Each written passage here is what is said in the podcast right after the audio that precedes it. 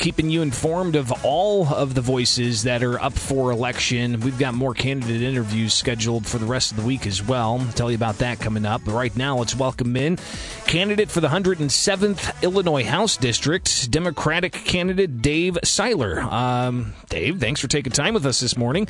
Uh, how you doing? Hey, I'm glad to do it. Hey, I'm doing well this morning. Thanks for having me on. Great, absolutely. So, I guess uh, I'll give you a, a, minute here to kind of give us the elevator pitch. Who are you, and uh, why are you running for the Illinois House?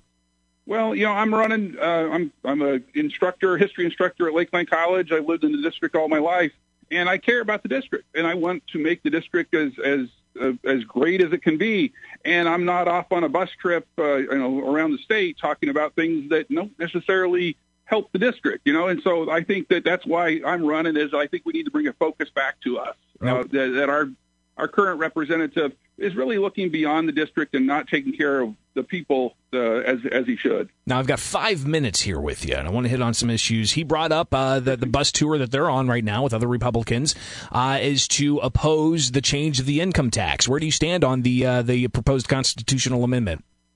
I, I actually think Blaine has it completely backwards on, on the income tax. You know that that the graduated tax is the first step towards fixing all the things that Blaine says we need to come to the table and talk about. Um, the reality is, is that we've got a 25-year-old bill, and, and that doesn't get mentioned very often. But we have not paid our pension debt uh, ever since you know we created the Jim Edgar ramp uh, back in the 1990s, and Pate Phillip and Lee Daniel were the leaders in the in the Republican leaders in the House and the Senate and back then, and and you know they created a path that said we were going to pay a little bit then, and we're going to pay a lot more now, and it, that was based on the idea that the economy would grow and then 9/11 happened, and then 2008 crash happened, and so we're at a spot where we have to have revenue. We have to have a way to pay this pension debt.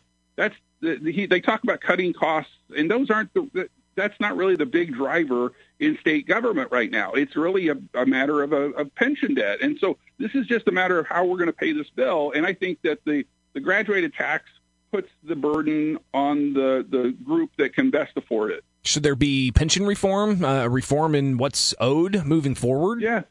Well, you know, the the when people the people will use that term pension reform, and what do they mean by that? All right. And oftentimes, what my opponent does is he'll bring up ideas that have actually been struck down by the Illinois Supreme Court.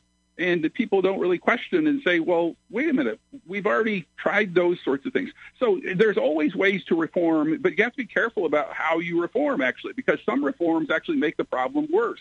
Uh, for example, we've created that we've already done some reform. There's something called Tier 2 uh, that tier people in TRS and, and SURS are in. And it actually, in the long run, will actually pay probably less than Social Security in its benefits. And when that happens, when the, the federal government determines that that happens, then they're going to say, well, you guys have to pay Social Security tax. Okay. And so the problem is actually worse then for us. Uh, but, but it's, it's, it's a problem where I think people who have a good intention in mind need to come to the, together and find solutions. And I think there are solutions out there. There's some common ground, but both sides are kind of dug in thinking they're going to get their way. And my way or the highway leaves somebody off the highway. Dave Seiler joins us. He is the Democratic opponent to State Representative Blaine Wilhour in the 107th Illinois House District.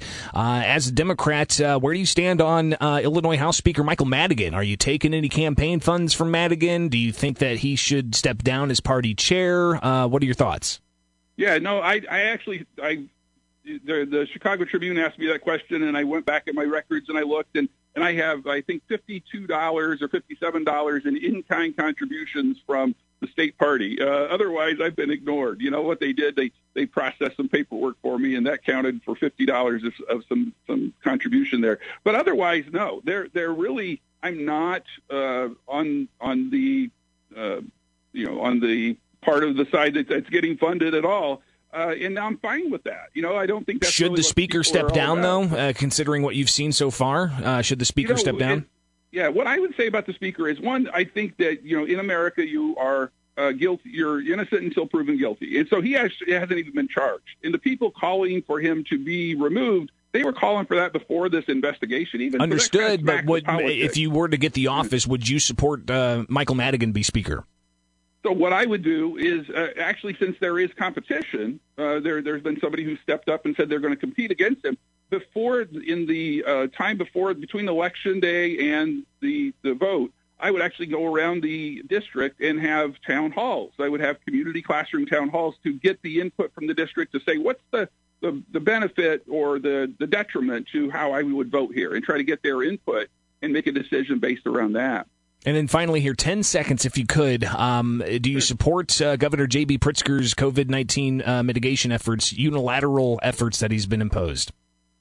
You know, it's, it's a tough situation. And J.B., I know there's a lot of critics, but he actually has a lot of supporters as well. They're, they're more quiet about things. But, but J.B.'s trying. I think that's why we need a representative to come to the table who speaks with JB in, in a in a civil manner rather than fighting with him as Blaine has done for two years. Dave Seiler, he is a candidate for the 107th District, a Democrat running against the Republican incumbent Blaine Wilhour. I greatly appreciate you taking time. We'll connect again in the future, all right?